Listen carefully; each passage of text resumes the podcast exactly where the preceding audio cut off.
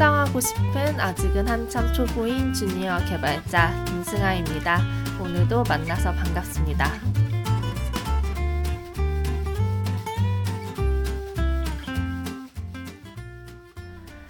제가 지난 에피소드에서 frontend 개발자로 취업하기 위해서 제가 가장 먼저 공부를 시작했던 게 HTML과 CSS라고 말씀을 드렸습니다. 오늘은 이 HTML과 CSS를 공부할 때 중요한 것, 어떤 부분인지에 대해서 이야기를 해보고자 합니다.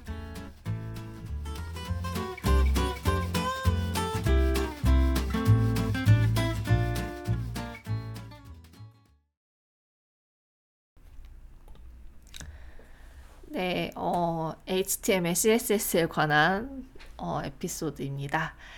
사실 제가 가장 자신 있는 부분이 HTML, CSS인데, 어, 이거 말고는 자신 있는 부분이 없기도 해요. 그래서 가장 그 첫 번째 주제로 HTML, CSS를 잡아봤는데, 아, 이게 제가 이제 오늘 재택근무를 하는데 아침 새벽 한 아니 아침 6시에 일어나서 지금 이걸 녹음을 하고 있어요. 재택근무 시작하기 전에 녹음을 하려고 그랬더니 또 목소리가 엄청 잠겼습니다. 항상 목소리가 잠기는 것 같아요. 네. 아무튼 네, 그래서 HTML부터 시작을 하려고 합니다. 이 HTML이 뭐냐라고 한다면 일단은 제대로 그 용어 해설부터 시작을 하는 게 맞겠죠? HTML은 Hypertext Markup Language의 약자입니다. 그래서 여기서 이제 하이퍼텍스트라는 게 나오는데 하이퍼텍스트라는 건요. hyper라는 게 어떤 걸 넘나들다 뭐 이런 뜻이거든요. 그래서 하이퍼텍스트라고 한다면 우리가 쉽게 생각하는 화면에서의 링크 를 떠올리시면 됩니다. 우리가 화면에서 어떤 링크를 클릭하면 다른 페이지로 넘어가잖아요.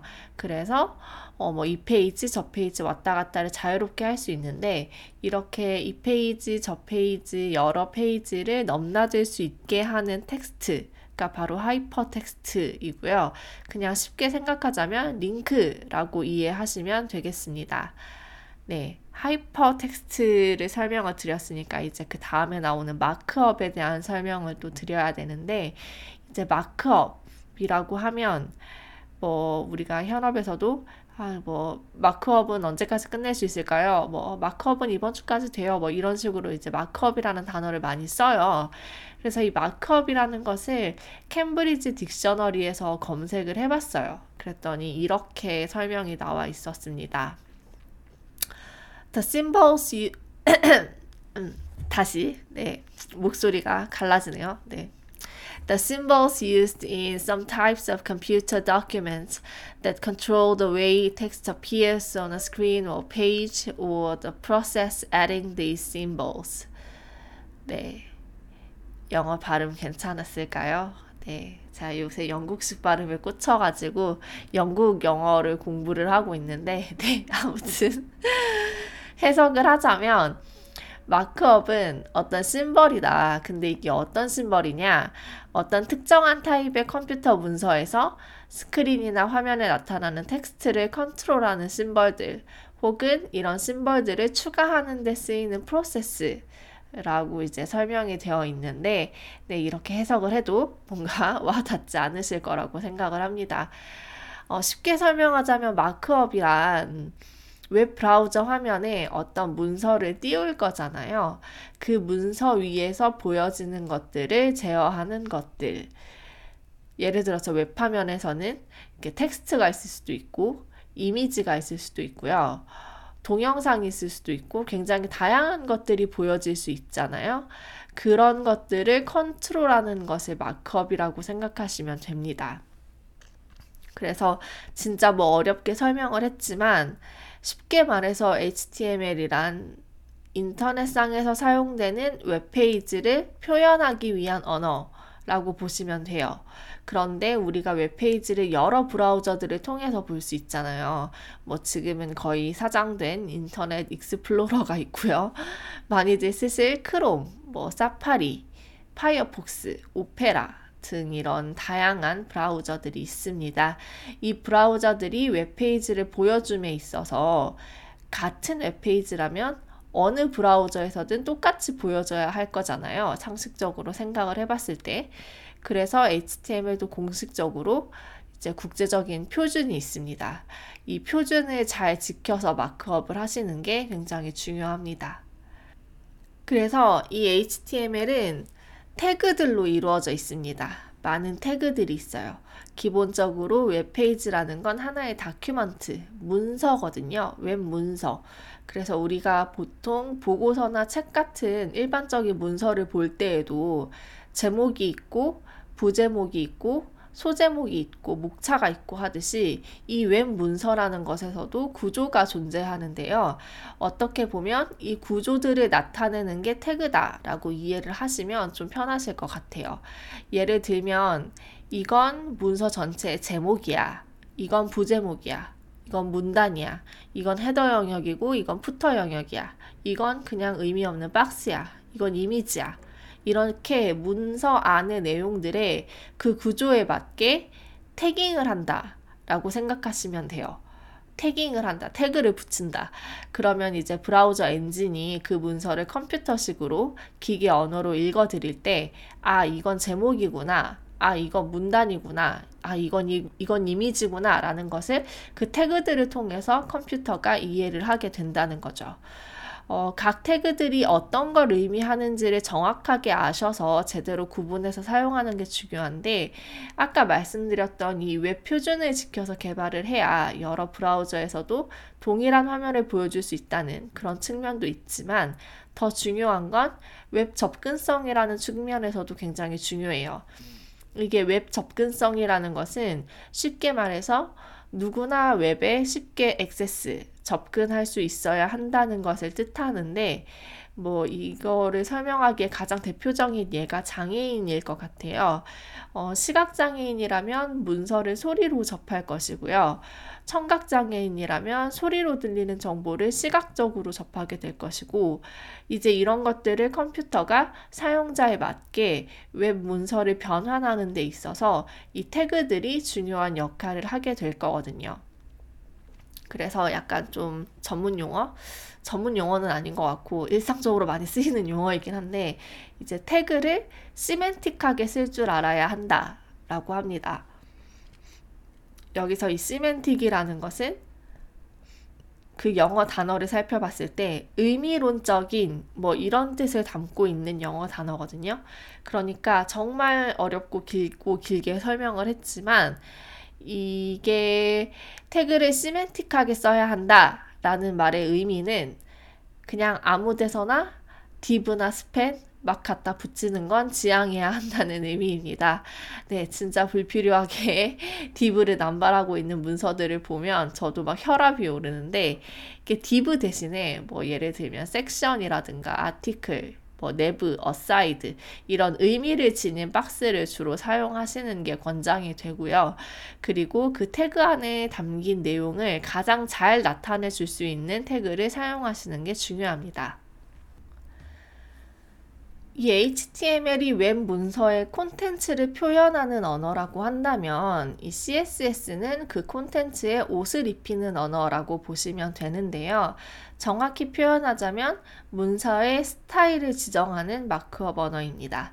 HTML 태그 중에서도 내용에 옷을 입힐 수 있는 태그들이 몇 개 존재하긴 합니다. 예를 들어 B 태그 같은 경우는 글자를 굵게 표시하는 태그죠. 그런데 HTML 태그로 스타일을 나타내는 것은 권장되지 않아요. 앞에서 말했지만 HTML은 시멘틱하게 써야 한다고 했었죠. 예를 들어서 해당 문장이 굵게 표시되어야 하는 이유는 아마도 그 문장이 그 내용 전체 맥락에서 강조되어야 하기 때문일 겁니다. 그렇다면 B 태그 대신에 강조의 의미를 나타내는 EM 태그, 네, emphasize의 약자죠. EM 태그나 strong 태그를 써서 이 문장은 다른 문장보다 더 강조된 문장이다 라는 것을 표현해 줄 수 있습니다. 어, 일반적으로 strong 태그는 아무런 스타일을 입히지 않았을 때 어, 일반적으로 글씨가 굵게 표시되는 태그인데요. 그런데 상황에 따라서 강조되는 문장을 굵은 글씨 말고 그냥 빨간색으로 표시하고 싶을 수도 있잖아요. 그러면 이 strong 태그에 CSS로 스타일을 입혀서 이 웹문서에서 강조되는 문장은 빨간색으로 표시될 수 있도록 지정을 해줄 수 있습니다. 그래서 문서의 스타일에 관한 내용은 최대한 CSS에서 정의하는 것이 권장됩니다. HTML 태그는 최대한 스타일적인 부분을 제외하고 semantic하게 이걸 꼭 기억해 주셨으면 좋겠습니다. 그래서 CSS는 Cascading Style Sheet의 약자예요. 여기서 이 cascading이라는 단어가 cascade라는 단어에서 나왔거든요. 이게 뭐냐면 폭포수라는 뜻이에요. 위에서 아래로 떨어지는 폭포수를 생각하셔야 되는데 왜 CSS가 폭포수냐 하면 그 HTML 태그에는 부모 요소가 있고 자식 요소가 있습니다. 여기서 요소라는 것은 영어로 element라고 하고요. 보통 HTML 태그는 시작 태그와 종료 태그가 한 쌍을 이루게 되는데 이때 이 시작 태그에서 종료 태그까지의 묶음 하나를 HTML 요소라고 이해하시면 되겠습니다.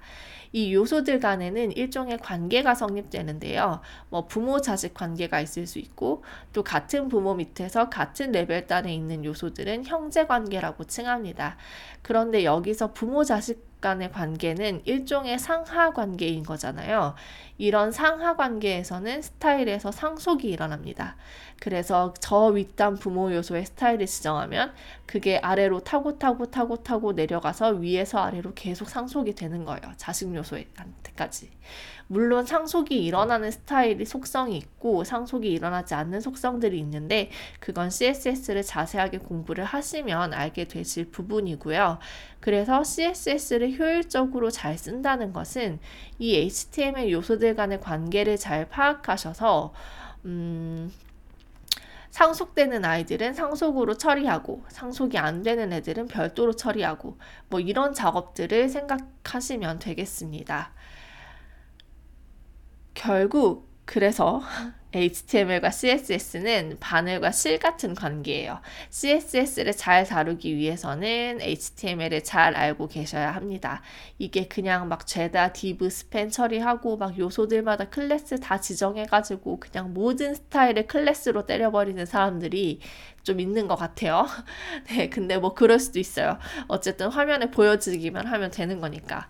그런데 이렇게 모든 스타일을 클래스로 지정해서 때려버리면 진짜 스타일 그 CSS가 불필요하게 너무 길어지고요. 무엇보다도 작업 속도가 안 나옵니다. 그러니까 애초에 처음에 그 HTML 구조를 설계하실 때부터 CSS를 염두에 두고 부모 자식 관계, 형제 관계 이런 것들을 잘 설계하시는 것이 중요하고요. 또 CSS에서는 이 요소들 간의 관계를 파악해 가면서 스타일을 지정하는 것. 저는 HTML과 CSS에서 가장 핵심적인 건 바로 이 부분이라고 생각을 해요. 뭐 구체적으로 position absolute, 뭐 display flex 이런 거 달달 외우는 것도 중요한데 이런 건 사실 markup 작업 여러 번 하다 보면 자연스럽게 외워지는 것들이기도 하거든요. 그래서 HTML, CSS를 잘한다라는 것은 그 요소들 간의 관계 설정, 관계 파악 그리고 이제 그렇게 관계에 맞게 이렇게 상속을 처리하는 것. 뭐 그런 게 아닐까라고 저는 생각해 봅니다. 그래서 이제 요소들 간의 관계들 그리고 이제 상속의 개념이 중요하다라고 말씀을 드렸는데요. 이쯤에서 생각나는 에피소드가 하나 있는데 그 이제 frontend 오픈 카톡방이 되게 많이 있어요. 개발자들이 모여 있는 그런 오픈 카톡방들이 이제 많이 있고 저도 거의 대부분 frontend 개발과 관련해서는 다 들어가 있는데 어떤 분이 거기다가 이런 질문을 하셨어요. 이렇게 P 태그 안에 H1 태그를 썼는데 부모 요소가 P 태그니까 P 태그에 지정한 스타일이 H1 태그에 상속이 되어야 하는 거 아니냐. 그런데 아무것도 안 먹힌다. 왜 그런 거냐? 뭐 이런 질문이었어요. 그런데 제가 그 질문을 보고 딱 떠오른 생각 첫 번째는 일단은 p 태그 안에 h1 태그를 쓰지 않아요, 일반적으로. 그러니까 문단 안에 제목이 있을 수 있나요? 상식적으로. 우리가 글을 쓸 때 제목이 있고 그에 따른 문단이 있는 거지 문단 안에 제목이 있다? 이게 상식적으로 뭔가 말이 안 되는 그런 거거든요. 그래서 일단 p 태그 안에 h1 태그를 쓴다는 것 자체가 이게 시메틱한 사용에서 벗어난 얘기도 한데요. 그래도 저는 궁금했어요. 왜 p 태그의 스타일이 H1 태그에 상속이 되지 않을까? 왜냐면 제가 그 질문을 딱 봤을 때 저도 딱 부러지게 대답을 못 해드리겠더라고요.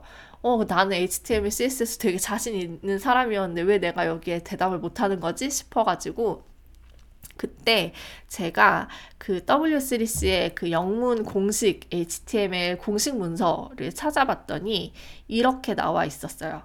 그러니까 p 태그 안에 다른 블록 요소가 들어오게 된다면 그 블록 요소 앞에서 p 태그는 자동으로 닫힌다. 그러니까 p 태그 안에 h1 태그를 썼다면 h1 태그 앞에서 p 태그는 자동으로 닫힌 거예요. 그러니까 p 태그와 h 태그 사이에서는 부모 자식 관계가 성립하지 않고 그냥 별개의 요소가 되어버린 것이죠. 네. 그래서 여기서 이제 블록 요소라는 말이 나왔습니다. 이제 CSS에서 여러분들이 또 주의 깊게 보셔야 될 것은 바로 이 블록 요소와 인라인 요소의 구분입니다. 이것만 잘 구분할 줄 알아도 HTML과 CSS가 한결 편해질 텐데요.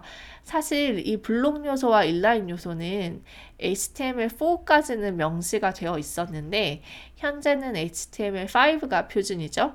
이 HTML5에서는 공식적으로 블록 요소와 인라인 요소를 구분하고 있지는 않습니다. 하지만 화면을 그리는 입장에서는 어떤 태그들이 블록 요소의 성질을 지니고 있고 어떤 태그들이 인라인 요소의 성질을 지니고 있는지를 알아두시는 것이 편한데요. 아까도 말했지만 이 요소라는 것은 어, 시작 태그와 종료 태그 한 쌍으로 이루어지는 묶음 그 하나를 요소라고 한다고 말씀을 드렸습니다. 그래서 이 블록 요소라는 것은요 말 그대로 블록을 만드는 요소입니다. 박스를 만드는 요소라고 생각하시면 돼요. 그래서 블록 요소는 언제나 새로운 줄에서 시작하고요. 좌우 양쪽으로 최대한 늘어나서 가능한 모든 너비를 차지합니다. 그러니까 가로 길이를 우리가 따로 지정하지 않으면 화면 전체의 가로 길이 혹은 보호 요소가 가지고 있는 가로 길이 그러니까 그 요소가 지닐 수 있는 말 그대로 가능한 최대의 길이를 가지게 되고요. 말 그대로 블록이다 보니까 어, 이게 수직으로 아래로 계속 쌓이는 형태의 특징을 보입니다. 그리고 가로, 세로, width, height 값, height 값과 상하, 좌우, 마진 값과 패딩 값을 모두 가질 수 있습니다. 반면에 이 inline 요소 같은 경우에는요. 말 그대로 inline이에요. 라인 안에 있는 거라고 생각하시면 편한데 어, 콘텐츠의 그 내용만큼만 가로 너비를 가집니다. 그래서 이렇게 width나 height 값을 지정할 수가 없어요.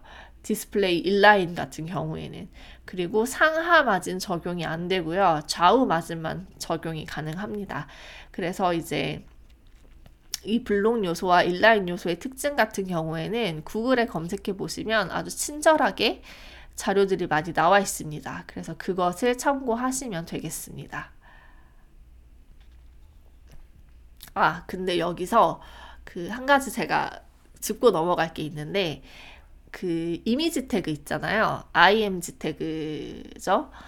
이 이미지 태그가 원래 기본 속성이 인라인이에요. 인라인 요소예요. 그런데 이제 그 이미지 크기가 있다 보니까 위스나 하이트 속성을 이렇게 지정을 할 수가 있는 건데 기본적으로 이미지 태그는 어, 인라인 요소라는 걸 기억해 주셨으면 좋겠어요.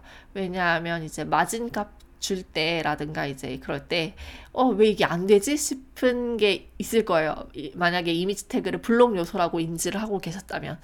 왜냐하면 제가 처음에 공부를 할 때 헷갈렸던 부분이기 때문에 네, 어, 이렇게 짚고 넘어가겠습니다. 이미지 태그는 기본적으로 인라인 요소다. 네.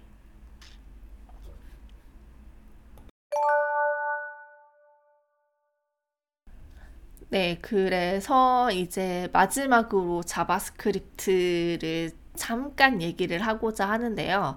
실은 제가 JavaScript에 대해서는 제가 할 말이 많이 없습니다.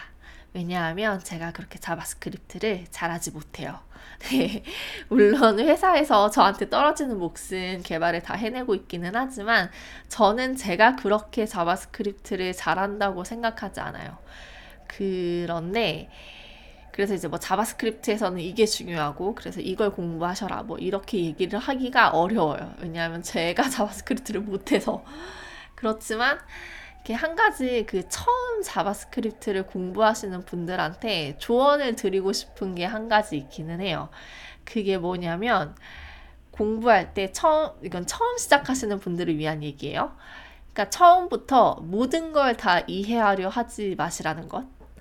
그러니까 이게 저도 실무를 해보고 코딩을 해보다 보니까 이 JavaScript 같은 경우는 어느 정도의 코딩 경험치가 쌓이고 나야 이게 이해가 제대로 되는 그런 부분들이 있더라고요.